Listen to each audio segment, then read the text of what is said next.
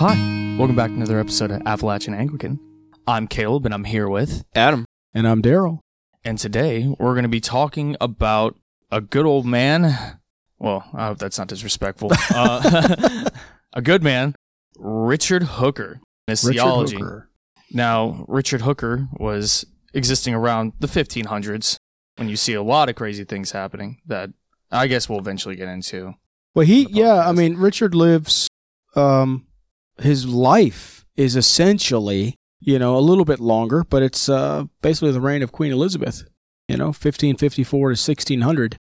So he's got a little bit of time before her reign, but, he does not live to be an old man by any stretch. Even in his day, he wouldn't have been considered aged, really. But, no, he gets to live at in the height, or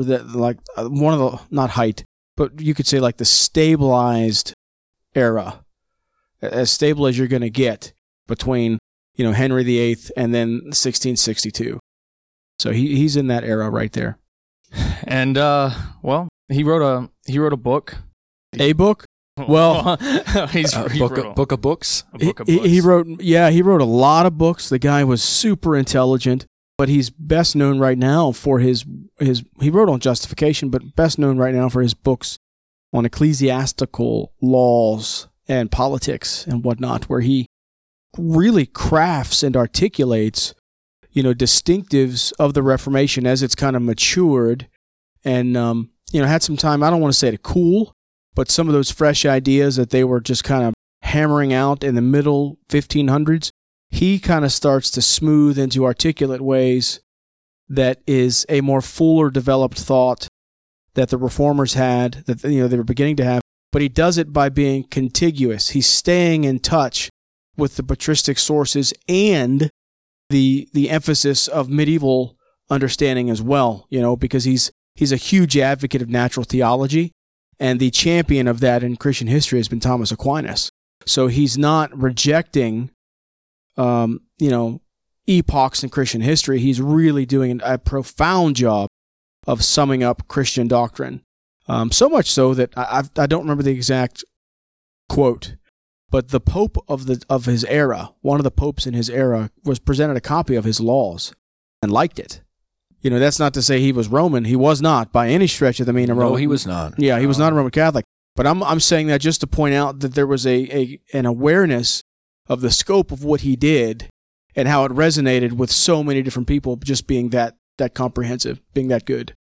And I think it's cool because I've been trying to read some Thomas Aquinas, and I've read some of his stuff before, but now I'm going more to, which kind of relates to this, where he starts to break down the different laws, and definitely, he builds up upon what Aquinas was setting up already, and that big brain, so building up upon that with another big brain, so it's pretty cool. Also, to mention, when you want to go and read some of Hooker's works, well, it's going to be a little complicated. Yes. Yeah. How do you say that? We would recommend that no one, unless you are like our dear friend Arthur, who has, a very proficient and profound understanding of this era of English. Most people that will want to read Richard Hooker should not probably pick up a copy of his text, because I'll put it this way. Most people have difficulty with the King James Bible. I know that's a shock. But a lot of modern readers have difficulty with the King James Bible. If that's difficult for you, do not try to read Richard Hooker in his natural setting. You want to go for one of the modernizations, and there's been a couple. Recently, there's been a modernization that has come out in small chunks, like small books. You can get them on Amazon for just a few dollars. Excellent. You can read most of them within like 45 minutes to an hour and a half. You can read them pretty fast, and they're wonderful updates of his thought, and they're worth the time. They're worth the time. I'll put it to you this way. I found a free PDF version of his original work. Spent 30 seconds on that. Wasted those 30 seconds because I understood nothing. Because it is like massive sentences. Got the modernization, was cruising through it and understand the content. Right. And I make a habit of reading from that form of literature as well. So if you want to feel some pain, then yeah, of course, read his original work. Well, but right, because for most contemporary modern people, for the folks that really enjoy the kind of prose, struggling, yeah, well, pain. I mean, it's really good. I mean, it's I believe it was C.S. Lewis who said that Richard Hooker's English is some of the best you're going to find, but most English-speaking Americans. I don't even want to... Do we call it English anymore? Some kind of American subset of English or something? Most of us that use English in our regular speech do not speak or think in the kind of English that Richard Hooker is writing in. His English is so good, it's hard to read. That's when you know it's good. If people can't understand it and it's proper, like good grammar, that's when you know, well, that's good English. So, not to spend so many minutes on that, but just to kind of say, we would recommend the modernizations that you can get. Yeah, definitely. Hooker, and like we were saying before, it kind of builds upon like the different types of like seven forms of law that are existing there. But like, and again, if you read Aquinas, and then you read this, it's like, okay, you can see the connection to it, even though Aquinas is kind of an interesting read. I'll put it like that. But what we're going to be talking about today more is the fact of the three stool. Yeah, his methodology. I think one of the biggest blessings for anybody who is taking their understanding of the Lord seriously and their walk with Christ seriously is to ask themselves questions like this: how do I think? What are the presuppositions that I have that cause me to see the world the way that I do? And then when you think about that theologically, why do I process what I do the way that I do? What is the method and praxis of your theology? So you have to take a step back for a second. It's like somebody that wears glasses. Take your glasses off to clean them, and then you can put them back on to see through them. And what is the prescription on your glasses? You're right. So our worldview are like glasses. All of our worldviews are like this. We have a certain prescription, a certain tint, a certain design for them. And so often we're looking through our glasses and we think that what we're seeing is really what's there. Well, you're really seeing things that are there, but you're seeing them through a set of lenses. And one of the things that Richard Hooker does is he takes a step back. So look at it like this. The Scripture is the infallible Word of God. I think every Christian's going to agree that it's the Word of God. Absolutely. Okay? There'll be theological discussions as to what infallible means, but it is the Word of God. Well, then what? So Richard Hooker, he was dealing with basically two main antagonists. Two. I don't want to use the word opponents, but sometimes it was like that. He's dealing with two different groups of people while he's hammering out, he's wordsmithing his theology. One are the Puritans. The first group of the Puritans. And the Puritans said that the Bible is the Word of God. Nice. Okay. Now, since the Bible is the Word of God, anything that I do that the Bible doesn't command me to do is sin. So, I cannot celebrate Christmas. I cannot use musical instruments in the church. I cannot have bishops. And as I've said in the past, if you press that to its conclusion, you end up with what they started to do. They outlaw Christmas, they kill the king, they kill the archbishop, they get rid of the prayer book. Well, press that a little bit further in some of the early Christian debates, and you end up with the Pneumatomachians. We talked about them, the spirit fighters with Basil, who say, there is no statement that says the Holy Spirit is God, right? So they don't go that far. They don't do that at all. But I'm just pointing out that reading of Scripture becomes radically restrictive. The radical Puritans, okay? On the other side is the Roman Catholic Church of the day.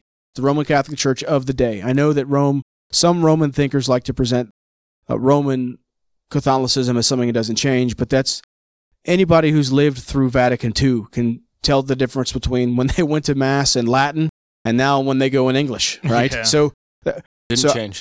Yeah. I want to talk about the Roman Catholicism of the day, and here's what they would have said. The Bible is the Word of God. Wait a second. What? Yes. So the Puritan and the Roman both believe that the Bible is the Word of God. Here's the difference. One of the main differences. The Puritan says anything that it doesn't tell me I can do that I do is sin. The Roman Church says the Bible is the Word of God. The Church is the infallible authority to interpret it. So whatever the church says you have to do, you have to do. So the one says there is no authority outside of Scripture, and the other says there is an authority equal to Scripture. One doesn't celebrate Christmas. One celebrates Christmas and a bunch of other things that you have to do because they said you have to do them. And I'm really oversimplifying here, but I'm trying to bring out what Hooker is dealing with, and with his wit. You know, you're reading through him, and he will often not even entertain the Puritan objections. He doesn't consider even some of their objections worth responding to. You're not worth the ink and the paper. Because when you go back and you read him, and why is he saying that? Because you guys aren't reading Christian history. You're not even being logically consistent. So he sets his focus on Rome more than he does the radical Puritans, but he rubs shoulders with them more often than he does too than the guys he's writing with, because it was illegal. You know, Roman Catholics were in hiding in a lot of places in England at the time. So you got Hooker in the middle. Well, ta-da! He's the guy that gets dubbed for making the via media, the middle way. Now we don't want to attribute that to him directly, but he's often, lumped in there as he's writing and articulating what is the teaching of Scripture and how has the church understood that, and that's what we get in his laws, his books. And I think it's important to see that during this time of Reformation, and of course that's where, Luther would be existing around this time too, right? Luther's already gone. Oh, he's already gone? He's already gone. So this is like the remnants after, where at least you'll start to see where there's that point and there's that need where we saw there needs to be a Reformation in the church. And this is kind of that still process of it going on. So Richard Hooker is genuinely like the second generation reformer era. So, all the main early reformers, they're either gone or martyred at this point because the wars are going on, Right. Luther's gone. Calvin is soon to be gone. When does Calvin die? I should know this. I can't remember it offhand. I didn't look it up, and I don't remember, which is awful, Caleb. I tend to remember these things. But Calvin, Bucer, Zwingli, these guys, Cranmer, they're all phasing out definitely by the time he's an adult. The Council of Trent has had its first set of meetings. It will meet again to conclude. They meet 1544 through 1546 and then meet again in the 1560s. So their first set of meetings are done. He's very much, I don't want to say on the tail end of the Reformation, but as far as the Reformation era itself goes, he's not one of the early guys. He's not. Right, okay. So what you find him doing is synthesizing the generation that was before him that had to kind of start scrambling the eggs. And he says, hold on, you guys are overcooking some of this. You're about to burn these things. You're not actually making a good breakfast here. Yeah. Let's scale back the radical nature of what's happening. And you can definitely see that sometimes, hindsight's 20/20. Yeah. And he definitely is using a good lens to do that. I think he has the right perspective, and that it really shows in how he's writing and how he's thinking. Well, his again, to bring up his ecclesiastical laws and the modernization of those little books. I think, every Anglican seminarian should read them. I think it should be required reading. People should know his thought. And I think people in the churches, you could do a 3-week class on Hooker's on idea here, and that would help people so much understand just how we think and how we read the Bible and how we interpret it. I agree. I'm not fully well-versed in Hooker's ideologies, but at least for the point where I can see how this is very relevant for today's day and age, because what you even have with different denominations or different types of ways of practicing Christianity, I'll put it like that, you see where there is that agreement, at least for the part that is doing a pretty good job, I think. It's people have that common consensus that Scripture is infallible authority. And we do have that in today's, especially in America, we have that idea. Maybe not all, but that's what I'm saying. Right. But then it's the step afterwards. What do you do with that? Yeah, and that's where we're kicking off more to the idea of his three stool. Three legs. Right. Not three stool, my goodness. Because you can't have a stool with two legs, obviously, or one leg. Well, it won't be very comfortable, that's for sure. Something at least, like, when you want to go rest upon it, you know, you can, it's not going to fail you. At least, I mean, I think that's kind of a good way to say it. I don't know. Probably not. No, I mean, so here's the imagery that's used, and there's another image that's used, and we'll talk about that one in a minute, to depict Hooker's theology, his method here. And it's a three-legged stool. And what are those three legs? Scripture, tradition, and reason. But he's got a hierarchy amongst them, right? So the Puritan would say there is no tradition, and they would say there is no reason, even though they use it all the time. Okay? Radical Puritan. I want to make sure I'm clarifying the radical Puritan side here, okay? So they're it's not that they wouldn't believe in traditions, so to speak, but like capital T tradition is not something they would feel was authoritative. As probably they would look at some of that as apostate. Okay? Rome, on the other hand, scripture, tradition, and reason, or instead of reason, they'd have magisterium, the teaching authority of the church. And they would say they're equal. They're all equally inspired. You can't have one without the other. Well, Hooker comes along and he says, no, wait a second. Pragmatically, it's true. It is a practical truism. It's very real that you have all three of those things together. You have to. And we've talked about that in the past. Like, we wouldn't know what the books of the Scripture are without the tradition of the church, right? But it was the Scriptures in the church that created that tradition, not vice versa, right? We wouldn't know what the interpretations of those Scriptures are and how to reasonably process what those things mean and how to live them out without tradition of the church. But it doesn't make them equal to the Scripture. The Scripture creates it as the Spirit breathes through the Scriptures that he inspired in the church. So Hooker comes along and he says, no, here's the three of them, but there's a hierarchy. The first is Scripture. Scripture is the infallible authority of God. He inspired it. Absolutely. Tradition is the next authority. And then reason is the third authority. So these are two subsidiary authorities after the Scripture. And we have to appeal to them, and we have to trust that God's been working in them. And they're amenable to Scripture. So if this is perfect illustration of Reformation. If you find that the church has been believing something or engaged in a practice for, even if it's 300 years or 500 years, that it's not agreeable with Scripture canonically, Genesis to Revelation, and it's not the way the church has practiced, say, the first 300 or 500 years of its history, then you need to get rid of it. Right. Maybe. See, that's what he says, maybe. Because that's the other thing he kind of comes back to with worship. He says, any unnecessary changes to the liturgy, if you're just getting rid of it, you are destabilizing people's faith. There ought to be as little change as possible. So he's a very, very conservative reformer because he believes the Scripture that the Holy Spirit's never left the church. So there needs to be reform, but it needs to be more precision and less decapitation. You want to go for laser surgery and not amputation. That's Richard Hooker.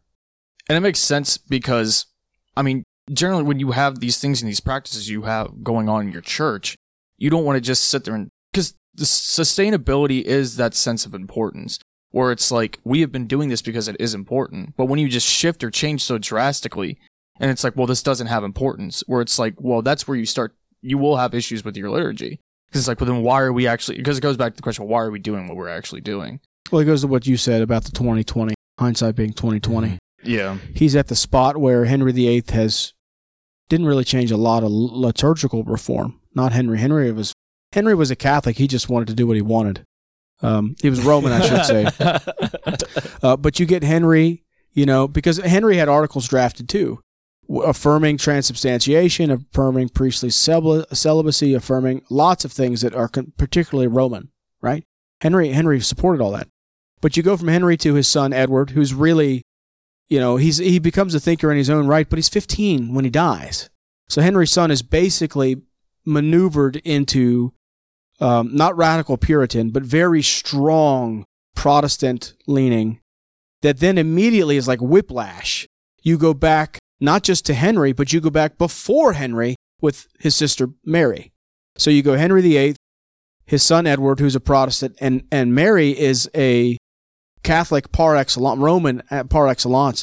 So, I mean, she has a new archbishop installed who's devoted to the Pope.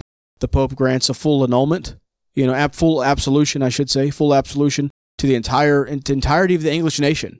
But she only reigns 5 years. And she's the one that kills Cranmer and Hugh Latimer and Ridley. You know, she does a lot of that. But so they go full tilt Roman Catholic again. Well, then when Elizabeth comes to the throne, and she reigns for over 40 years, good Queen Bess, when she comes to the throne, she is too Catholic for some of the Protestants, and she's too Protestant for some of the Catholics. She's trying to keep the nation together because England had its own distinct history because it wasn't part of the continent. And so the English Christianity has its own flavors in it and whatnot. She's preserving all that. And so, as we've said, Richard Hooker is writing in her reign. So he's describing, hey, wait a second. We can still have crosses. We can still celebrate Christmas. We can do, you know, something that's extra biblical doesn't mean it's anti-biblical. It's the things that are anti-biblical that we can't do. And so you see those things, you know, perpetuated and enshrined in the 39 Articles, where it says that the church doesn't have the power to command anything contrary to Scripture, which means the church has power to command things that are beyond Scripture if the church deems them necessary. And those are where we get into things like rites and customs and ceremonies. Right. The church does have authority, but it's a derivative authority from the authority of the Bible. Because, and again, the mindset, and we've talked about it before, the mindset is for the church is to be the voice of what we see that God is and its understanding of how he has existed, and to repeat that truth. Right. So, especially when you have that, you always constantly remember that mindset. It's not like we're just trying to come up with random stuff to do. It's for the fact that we are seeing what God is, and we are trying to best hold on to that truth and repeat it for the future generations. Right. Like the Bible is not like a planet in space that exerts gravity. If there's no voice that reads it aloud, if there's no interpreter that picks it up and uses it, right? But that voice and that interpreter are subject to its meaning. It is not subject to them. See, that's what Hooker's saying. He's saying, you need a church. The Scripture creates a church. You know, hey, radical Puritans, listen, you don't interpret in a vacuum. And you can't, like, lob off the members of the body. No, there's a comprehensive whole here, and Richard Hooker's doing a great job with that, which kind of takes me into the second illustration I want to bring up that is often used for his thought as well. Instead of a three-legged stool, it's a tower. Okay, yeah. A tower. And that imagery is coming from Christian history, which is based upon the concept of a temple, which is biblical. In the Shepherd of Hermas, Hermas was a prophet in Rome, latter part of the 1st century into the early 2nd century. I think he's probably related to Clement, the Bishop of Rome. That's what is thought, has been thought for a long time. Hermas has a vision, and his angel appears as a shepherd. So it's called the Shepherd of Hermas because his angel shows up and gives him all of this instruction. And it was read as scripture in the Bible of the Roman Church for a couple hundred years. And then they realize, oh, wait, this one's not scripture. We can't use it that way. But he sees this vision of a tower. And the tower goes just straight up. And all the stones, the living stones, all the biblical imagery is conveyed here, right? Well, Richard Hooker's thought is really like that the Bible is the foundation. You have to build upon the foundation. And you can't go sideways with it. You can't add to it, and you can't take away from it. You have to build on it. And so tradition then and reason are the things that are building up on top of that tower. And if you think about that historically then, when the church goes to build something that they say is scriptural, but it's really not, what they're doing is building on something that's a faulty foundation. They're building on sand, to use the images of Jesus. They're not building on the rock, so it will collapse. And so that is a very comprehensive picture even for patristic theology. The church is one, holy, Catholic, and apostolic. So if we build in a way that we're not being apostolic, if we build in a way that we're not being one or Catholic or holy, that thing will collapse. That portion of the church will collapse. Reformation is when the shepherds in the church intentionally are observing what's going on and dealing with things that haven't been dealt with in a while. And Richard Hooker's really synthesizing a lot of these things to say scripture, tradition, and reason. And that's the hierarchy they need to be kept in. And many people will do well to realize that there is tradition and there is reason, and God gave them both to us. The Scripture says be wise, be shrewd. And the scripture says, keep the traditions that we passed on to you, both written and oral. So we're obeying, and scripture says that the church is the buttress of truth in society, the pillar of truth. So the Bible tells us, it points us to tradition, capital T, and to reason, and to use them both with the new mind, the mind renewed by the word of God. That creates infrastructure, that creates systems, that creates history, that creates cultural shaping events. We need to obey them. And I agree, because what it does is it just produces logical thought, or it makes it so it's complete.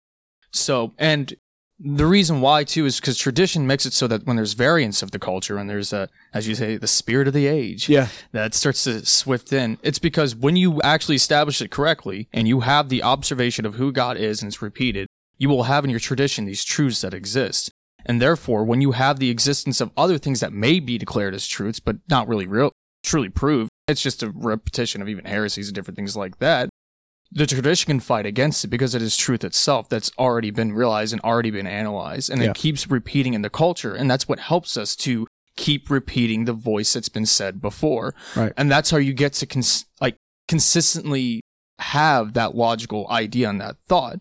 And then, of course, when you sit there and you use your reason with it, you can go back and you can see how all that's working and all that's done. I think it's an excellent way to sit there and have consistency. Right. Especially in today's war, where it seems like so much is drastically changing and so much is, even when you see the advancements of technology and different things like that, but these ideals aren't invalid. They're still true, because in order for it to be true, it has to be true through throughout the ages. And that's why even you have the different practices of everywhere, always, and by all. Right. Mm-hmm. And I think when you look at the inverse argument of what is happening here, and you start looking at it, and I think what he's doing, he's speaking to reality. And whether you realize it or not, these are the three things that are influencing you as a Christian church. Right. Even for the Puritans, whether they realize it or not, even though they were rejecting the tradition before, they were creating their own tradition. Right. Even if they were rejecting the reason of those around them, they were creating their own reason and using it, and they were interpreting scripture. They were using the same three things. It's not really a possibility to not use these three things. Now, you might try to throw some other things on there, or you might try to redefine reason.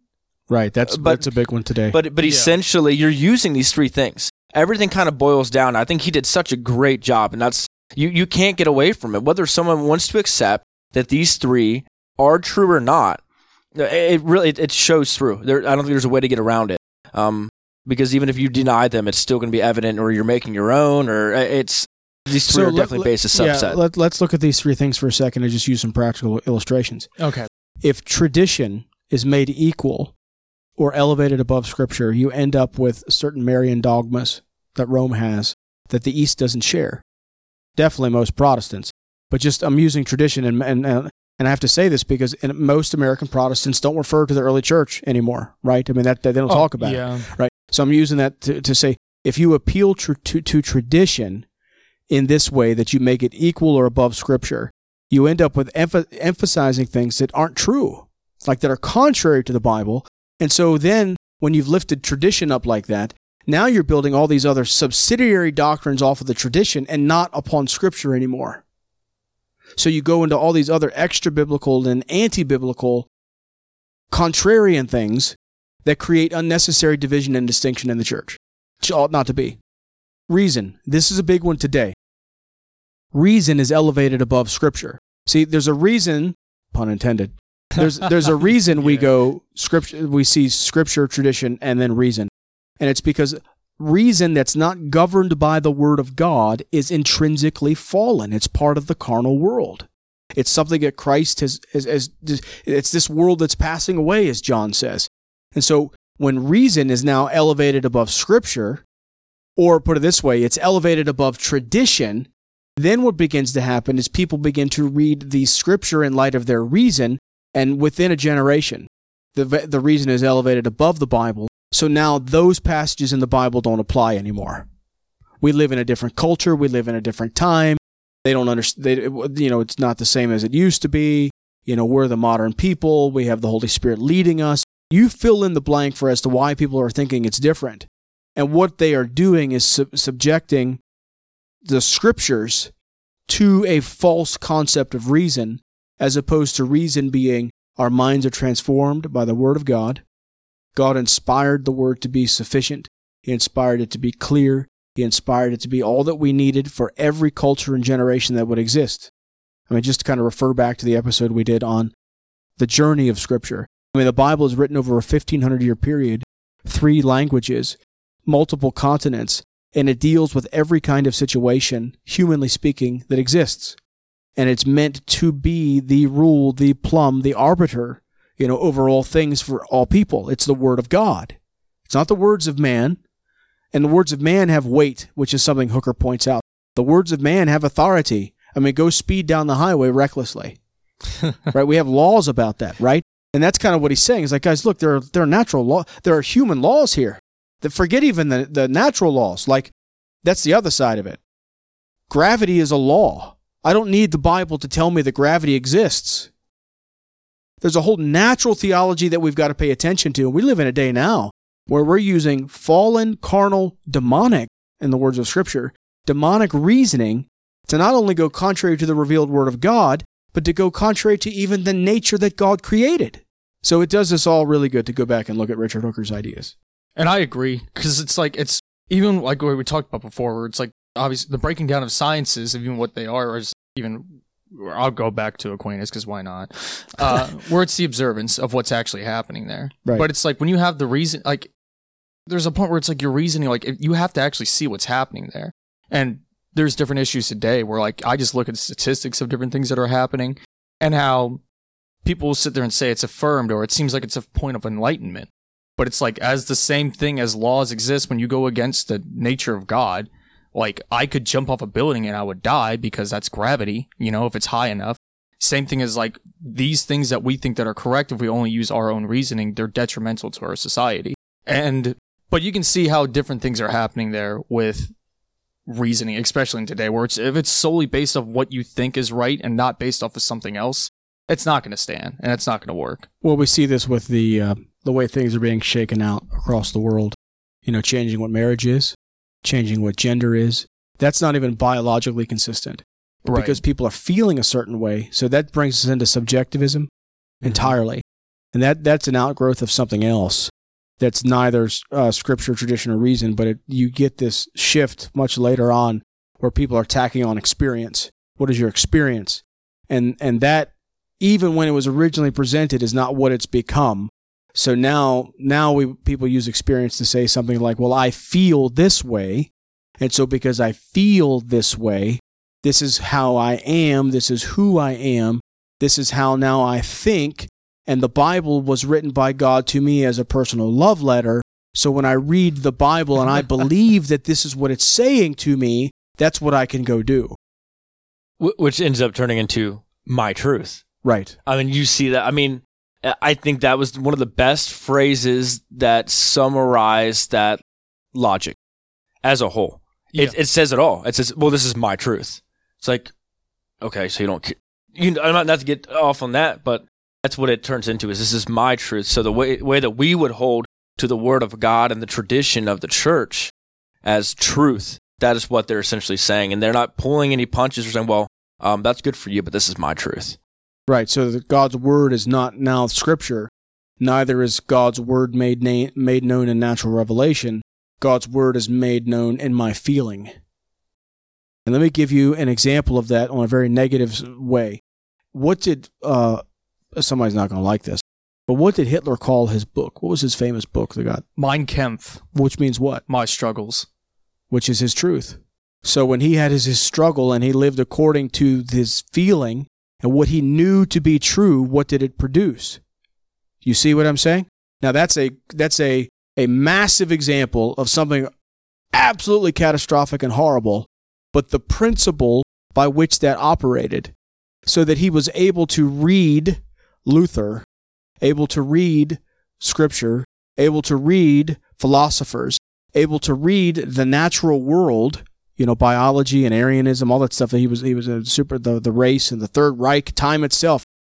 all of that spilling out of this depraved hole on the inside that is principally what's happening when people say, well, I know the Bible says I ought not to divorce my spouse, but I feel. And so they end up divorcing their spouse for no reason, and their kids are all torn up and don't know what to do about it. What do you do? It's this principally the same fallen flesh at work. It's just the scope of impact is different and what it's able to do, right? Anyway. I mean, you can definitely see how almost it's like not following these ideas. It leads to degradation of a culture. It leads to degradation of a nation. Yeah, and this is where, you know, Richard Hooker's thought is great, because the man saying, here's what the Bible says, here's what Christian history has said, and here's what we understand to be the truth of God that's observable in the world around us. So let's understand all things in light of the divine inspiration, because we don't live by reason, we live by the word of God. Man doesn't live by bread alone, but by every word that proceeds from the mouth of God. So we live by what God has said in the word, and then we understand that that word is telling us, teaching us to look at the natural world, not as something contrary to Scripture, because grace perfects nature. It heals nature. It doesn't contradict it. And then that's where we see the reasoning help us. Like the Bible, like I mentioned, speeding. The Bible doesn't tell us how fast speed limits should be. It has to be in there somewhere. It's got to be. I'll look through it again. Well, I'll show it to you. I'll double check your work. Oh. No, I'm kidding. But sorry. I mean, again, I use that example because, you know, Hooker talks to things about, like, it's often said, you know, the Bible doesn't tell us how to build roads. So how do we know how to build roads? Reason, natural law, those are good things. So, you know, it helps us. Like, we believe that the Bible is the Word of God and that all of the things that are true empirically, like, they're true. You know, anyway, we could keep going about him a good bit, but I think this is a good... I think it's good because, like, if people kind of want to get more of an understanding of, like, I'm trying to think of a better way to say it, like, building your logic within the church. Like, at least, like, when you exist as a Christian... or anything really, like, as you exist, like, how do you do what you do, or like, why do you know what you believe, or right. To know what you believe? Well, this is what Anglicanism is supposed to be. Yeah, yeah. I mean, you meant you were getting ready to touch on it there. Yeah, what is the Anglican contribution to the whole church? Like, what is it? And Hooker's thought, his theology, is as influential in Anglicanism as the King James Bible is. For those people who don't know, the King James Bible is like, I mean, Anglican.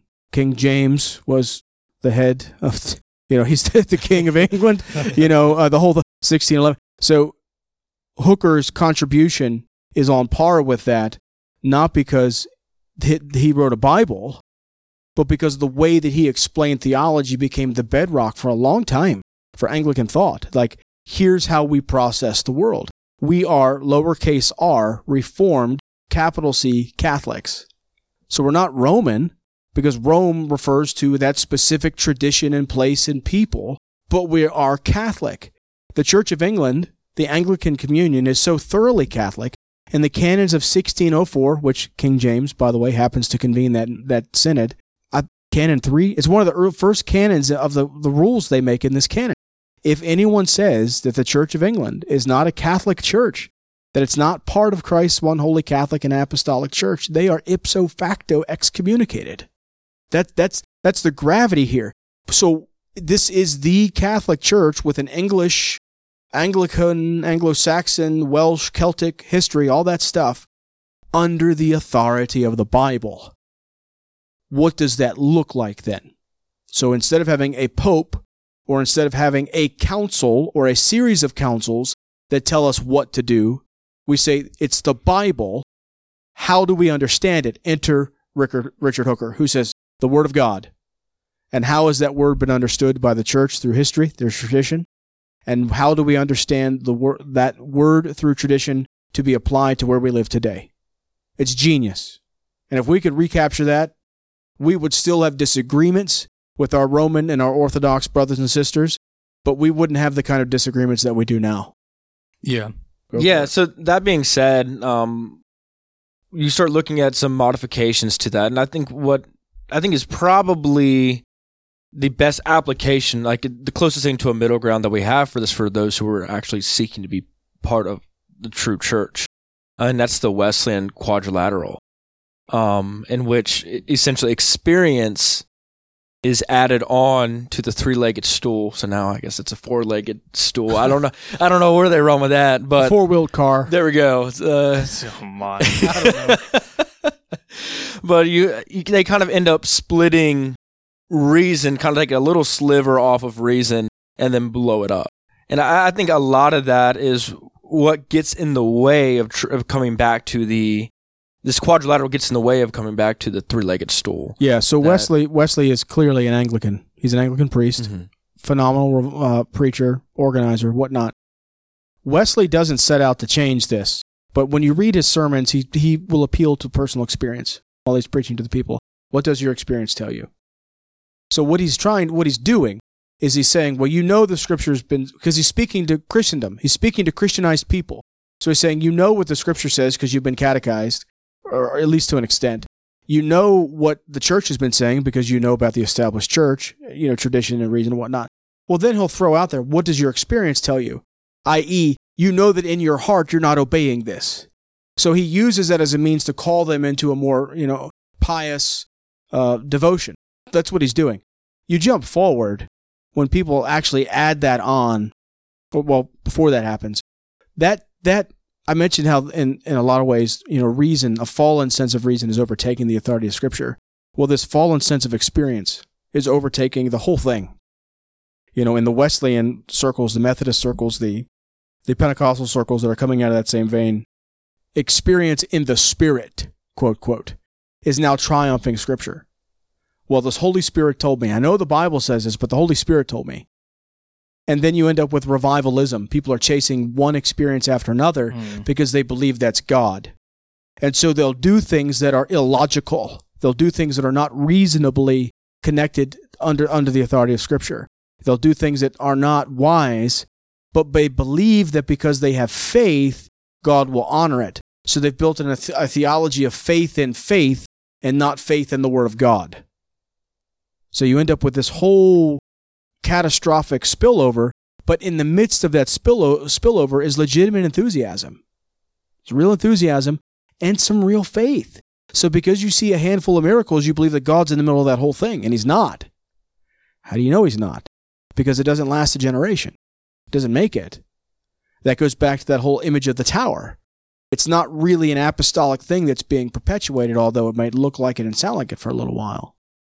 So we got to be careful that we... I mean, I don't, maybe careful's, yes. I'll put it this way, for careful.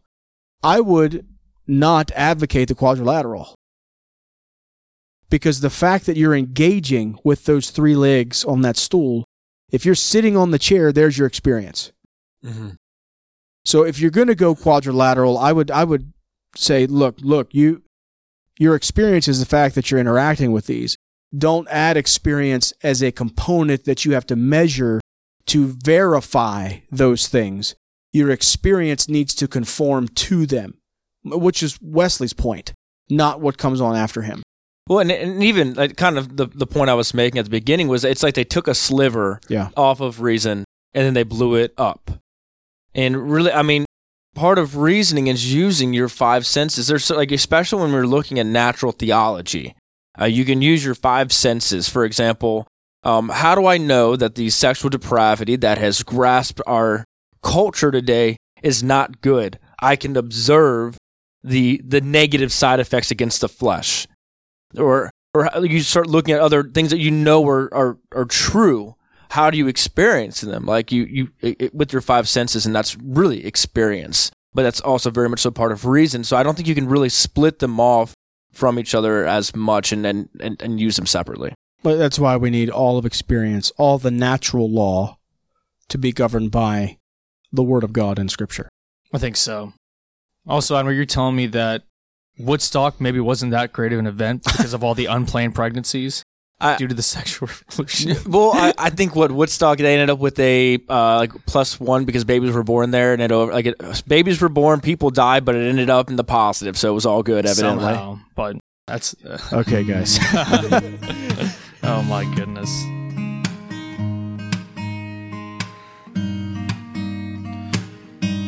So we actually have some pretty good listeners' questions. All right. This week. All right. I forgot to ask him if I could say his name. I think we said his name before. Well, we've got two different sets of people that we know of, right? These are from two different people. You got one, right, from somebody else? I do have one. We'll just leave them on name today. They'll know who their questions are. Okay. Let's do that. I emailed him back, and I told him we would. Oh, you did? I did. And he said okay? Well, he didn't respond to my email. Yeah, let's not. That was like late last night. Yeah, let's not go for his response yet. So he's probably at a worship conference or something. So, and they're pretty interesting. Even what we were talking about even this week. Okay. So his question goes as, in light of all these heresies, a question has arisen in my heart. The heresies of previous weeks. Yes. Okay. What is an Anglican vision? My goodness, what is an Anglican vision of revival/awakening? I think an Anglican vision of revival/awakening, one of the best examples is the First Great Awakening. George Whitefield, John Wesley, Charles Wesley were all Anglican priests. They were all devoted to the use of the Book of Common Prayer. They all made use of, when I say use of it, I mean the liturgies. Wesley was at the Eucharist 5 out of 7 days a week his entire life. The early church fathers were part of their regular devotions. They were called Methodists because they were methodological. They preached an evangelical gospel, and they saw signs and wonders that would make any contemporary charismatic jealous. So if you want like a glimpse of Anglican revival and awakening, the First Great Awakening is the best. Strong biblical preaching, strong call to repentance, strong press for evangelization, and because it's Anglican, it's retaining the Catholic form. So if you're a lay preacher and you're sent out to do preaching, you go preach, but then you insist that the people be at the priest for baptism, for the Eucharist, for absolution. We also see in that awakening and that revival the formation of small groups, a restoration of that practice for people to stay accountable with one another, praying together, the singing of the Psalms. Then in one event, Wesley is actually being dragged through the streets to we'll say the police headquarters, a different name for it, but he's being drugged there. He gets there, and the officer says, "Why have you brought this man to me?" Because the mob is furious, and they kind of hem and haw, and eventually they get around to saying, "Because he makes people get up at 5 a.m. and sing the Psalms." I love that. Yeah. So if we're looking like what is an Anglican view of that, well, there you go. That's perfect. When you're talking about global missions, if the numbers haven't changed too much, I think there's somewhere around like 80 to 90 million Anglicans globally. It's the third largest communion. Now, there's a big jump there. You've got 1.3 billion Roman Catholics, and you've got 900 million Orthodox, and you've got 90 million Anglicans. So there's a big difference there. But it's the third largest communion, and 80% of them, 80% of us are charismatics. There are more Anglicans in Nigeria than there are people, essentially, in Australia. So the average Anglican person on the planet right now is a 22-year-old Nigerian woman. I like that. Yeah, so, it's very... That's awesome. Cool. That's interesting. It's very biblical, very missional, like in the sense of missionary work, very gospel preaching. That's what it is. And it's in the power of the Spirit. The charisms are going to vary, emphases are going to vary. You've got a lot of variation within the Anglican world that you don't have in, say, the Roman or the Orthodox. And you've got a lot more form and ceremony than you do in the other Protestant bodies because, again, it's that middle way. So that's I would refer people back to the First Great Awakening and look at the effect of that, And I think I would add a caveat to that, and that's really the culture-changing principle of it, right? Of even what happened, because when you see historically the Anglicanism, it's very much so it attaches to the culture and it changes the culture that is around it. Yeah, that goes right back to the beginning. So you get the first set of churches in England are in the first century, and you end up with this Roman British Christianity that exists till the fall of Rome in 410. And you've got the first few hundred years there. You've got this Roman British church, and then you get this Celtic church with St. Patrick in the late 300s. You got all that going on. Rome falls. They're not even sure there's a church there anymore, right? So Rome sends some missionaries in about 600, close to 600 AD. So you get this Celtic, British, Roman mesh coming together in about the year 600 or so. And Gregory the Great writes a letter to Augustine, the guy that's leading that mission, and he says, take from the various liturgies and put together something that's adaptable to the people that you're ministering to. So if you get a copy of the 2019 Book of Common Prayer, right in the beginning, our archbishops point that out to say the liturgy is meant, it needs to be, there's to an extent, okay, this is not like you just change it, but there is an extent to which the liturgy is pliable to help people draw nearer to God, not the other way around. How do you do? And so when you see Anglicanism globally as part of Christ's one holy Catholic and Apostolic Church, whether it's, you know, Nigeria, Uganda, wherever, you see that principle of flexibility still within the Catholic forms and doctrine. Awakening, here's another one he may want to look up. The East African Revival. Look at the influence of the Anglican Church in the East African Revival, you know, that was just a little over 100 years ago. I mean, incredible. Very strong Anglican presence in that. Because I would, and even to jump on, I would say that a lot of what you see happening in these revivals, and we're just, again, talking about Hooker. So what you see is just the fact that the seeking of truth, especially in a lot of that. And even because here's the thing, like a revival has to happen because there's a point in which the church becomes stagnant or they're not really facing those truths. Right. And even I'll quote from Hooker here. It's a bit of a little lengthy of a quote. Go for it. But I think it's really relevant. He says, seeking knowledge is rather painful, and this is why the will is often so reluctant to pursue it. This is the result of the curse by which our souls, faculties of reason, have been so weakened that they prefer to rest in ignorance rather than taking the trouble to find out the truth. We need some incentive to seek out the truth, which is why we have a natural thirst for knowledge planted within us. But that original weakness in our faculties, which afflicts our every attempt to reason, makes us hesitate at the slightest sign of toil. This is why the apostle, knowing that the weariness of the flesh so often stands in the way of the will, harps on this theme. Awake, thou that sleepest. Lay aside every weight. Watch ye, seek. Strive to enter in by the narrow door. And the whole point of that is, and the reason why I'm saying all that is to say this is because the need for revival is that point where there is that sleeping, falling away. Right. Or you're not doing that. And he kind of gives more of that reason of like why that's even happening. But definitely what you see as a sign of these awakenings and these revivals is that chance to say, go back to the scripture, find the truths. And again, as obviously this is all in the same episode, when you find that logic of the three-legged stool, it all works in and it applies in the same way. So the will is depraved. So you want to know, but you're too lazy to do it.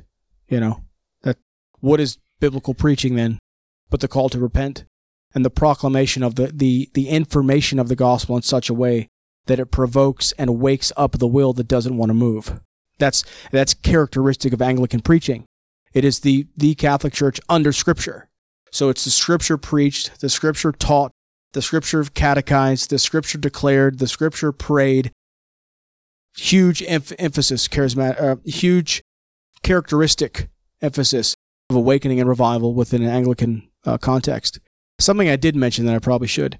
Anglicanism, because of its connection to monarchy and to early Christian history, very often has strong connections with local government.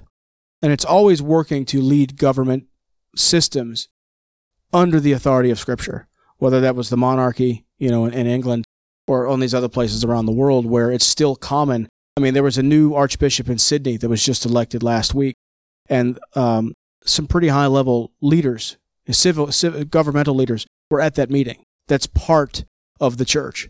You know, I mean, that's what our very often, you know, our priests, our clergy are invited to open up sessions of Congress, you know, whether that's national, local.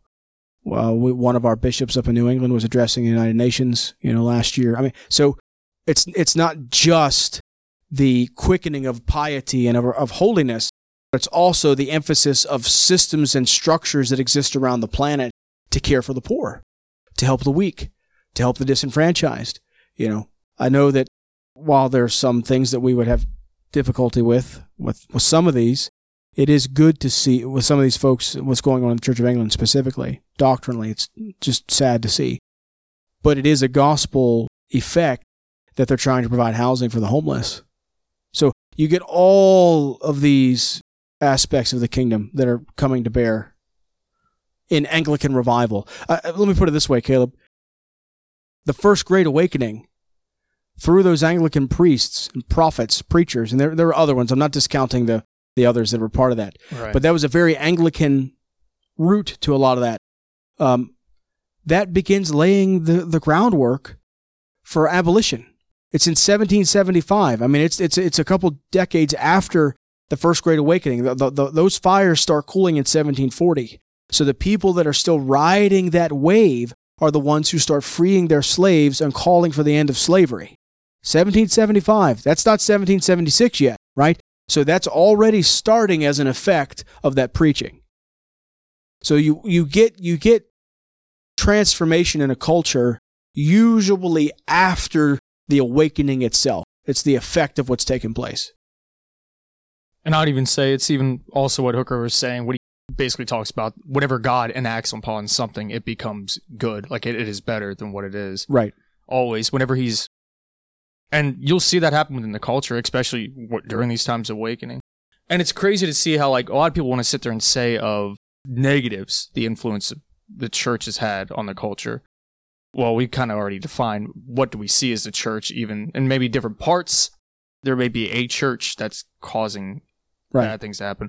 But rarely do you ever see, especially in our culture, like the positives of... Yeah, nobody talks about hospitals. That was the church. Nobody talks about orphanages. That was the church. Nobody talks about education for everybody. Mm-hmm. That's the church. Mm-hmm. Yes, were there Southern slave owners who used the Bible to justify their position? Yes. But there were Northern abolitionists who said, no, the Scripture says you shouldn't do this. And that is the more resonant historical teaching amongst Christians anyway. Right. That you couldn't do that. Go all the way back to Philemon. Hey, you ought to set this guy free if you can. Right? So, I mean, you've got, I don't want to get into to slavery per se, but you've got this whole spectrum of social change. It's radically coming through the church. It's wonderful, but it gets overlooked because it doesn't fit with the spirit of the age today, which wants to turn license to sin into godliness, and they're not the same. But I think that I think that answers the question of like what it looks like for Anglicanism. Like, I hope so. I think it definitely does. His other question was, and he's like, this is the less exciting question. Okay. So, all right. What is Episcopal? What is Anglican? And where do these words come from? Okay. And he has more on to it, but I mean, let's do that first. Yeah. Episcopal comes from the Greek word episkopos, meaning bishop. So episcopal is a term that's used to mean that a church is governed by bishops. Okay. Okay. So Roman Catholicism is episcopal. The Orthodox is episcopal. Anglicans are episcopal. Some Pentecostal groups are episcopal. Just means they're under the authority of bishops. And then there's a differentiation there.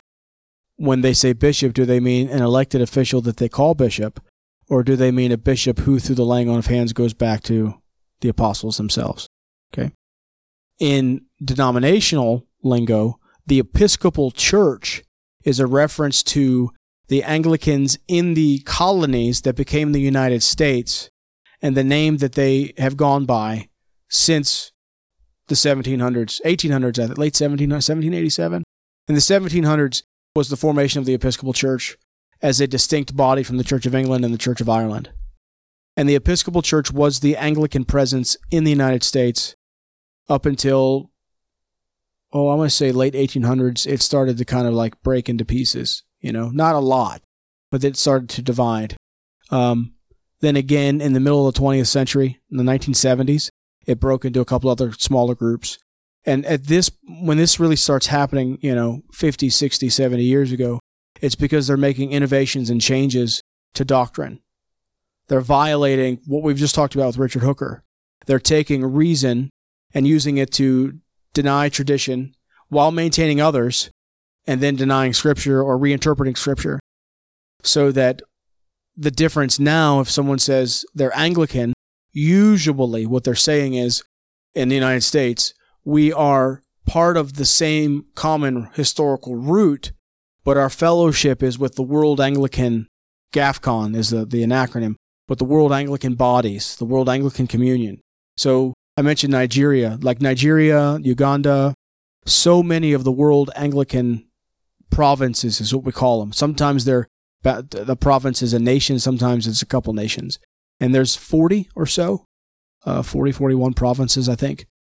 The global provinces, by and large, broke their fellowship, either through impaired communion or I don't know if they've used the word excommunication, but they've broken all ties with the Episcopal Church as of about 2008, 2006 even, when the Episcopal Church ordained a man who was an active homosexual, even though they said they would not. Many of the global Anglican provinces said, you have 60 days to repent. And they didn't do it.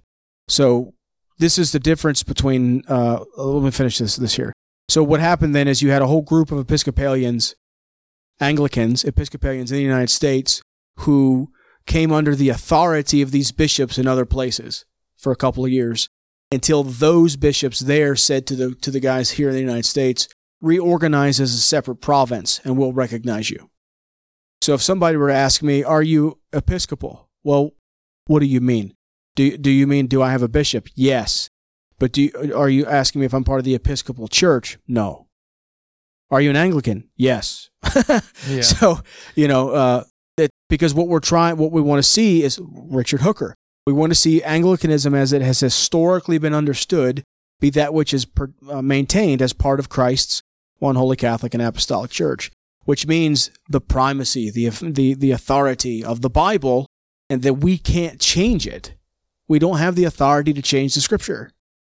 That's one of the big differences there. I'll say it this way. If Roman Catholicism is a boat and the captain of the boat is the Pope, Anglicanism is more like the Eastern Orthodox. We're not a boat, we're an armada. We're a fleet of ships, and each ship has its own captain, its own archbishop, but we sail together. So if when the global primates, the top leaders, when they all get together, global primates, when they get together, they make a decision. The idea is that you sail together. There's nobody that's going to make you do it. But Christian charity says that you should. It goes back to the whole idea of the councils that we talked about a few weeks ago. So I hope that helps. I think that definitely answers the question, right. I would say. Builds upon. So, and even then, like, going back through previous episodes, you can kind of piece more together, especially when you look at apostolic tradition and everything like that as well. Right. To kind of get an understanding what it is to be kind of Anglican. Right. Right. We're not rejecting the people in the Episcopal Church, by the way. I mean, we're not saying that. I mean, there are some teachings and there's bishops they have that are apostate and they're blasphemous. I mean, but everybody's got some of those, they have an exorbitant number of them. I'll put it that way. Yeah. They advocate for things that are, so they'll stand for some things that are positive, but then they'll stand for a bunch of other things that Scripture condemns so emphatically. It's like, what gymnastics in your brain are, anyway, I don't want to sound derogatory. I say that because there are people in the Episcopal Church that love the Lord, and there are some clergy that are, and they believe, there's a few of them, they believe that God will fix these problems in the Episcopal Church. It just may take 100 years, so they don't feel like they ought to go. Well, maybe the Lord will. I hope he revives all the people that call upon his name. And then there are those, like our bishop, who was an Episcopal priest, who then was made a bishop by the Church of Uganda. So he was a Ugandan missionary bishop here until the ACNA formed, and now he's our bishop here in the Mid-Atlantic. And then you have a lot of the people like myself. So the majority, I won't say the majority, a lot, it is the majority of clergy, new clergy in the past 5-6 years, have had no background in the Episcopal Church. We all came from somewhere else. I was a Pentecostal pastor for a long time, and then the Lord redirected me into the historic church like this. And if you had told folks 10 years ago this is what I'd be doing, they thought you were crazy. Well, I think it's good. Okay. I think even for some of it, yeah. It's just crazy. I just thought it was funny because, like, even when you see different things happen within the Episcopal Church, it's almost like if they again would just follow what even Hooker was talking about. Right. It's like they're just ripping off one of the legs of the stool and they're trying to sit on it and they're wondering why it's falling down. But yeah. Well, for many of them, so here's something. For many of them, they believe that's the Holy Spirit leading them to be on the prophetic margins, to call the church to be more updated and relevant. Well, I think that about wraps it up for this week. I think we got a lot of information in here, and it's apply, again, the same thing as we try to do, apply these different concepts as you see the world around you today, and you'll start to find and start to see how everything is coming together. And also, if you have that under fear or worry of like, am I believing what's correct? These are the proper steps to take in order to be informed and have a logical reasoning of why you believe what you believe. Yeah, yeah. Thanks 100%. For listening. I hope this is helpful for people. You know, yeah. So, well, I guess we'll see you all next week. Goodbye.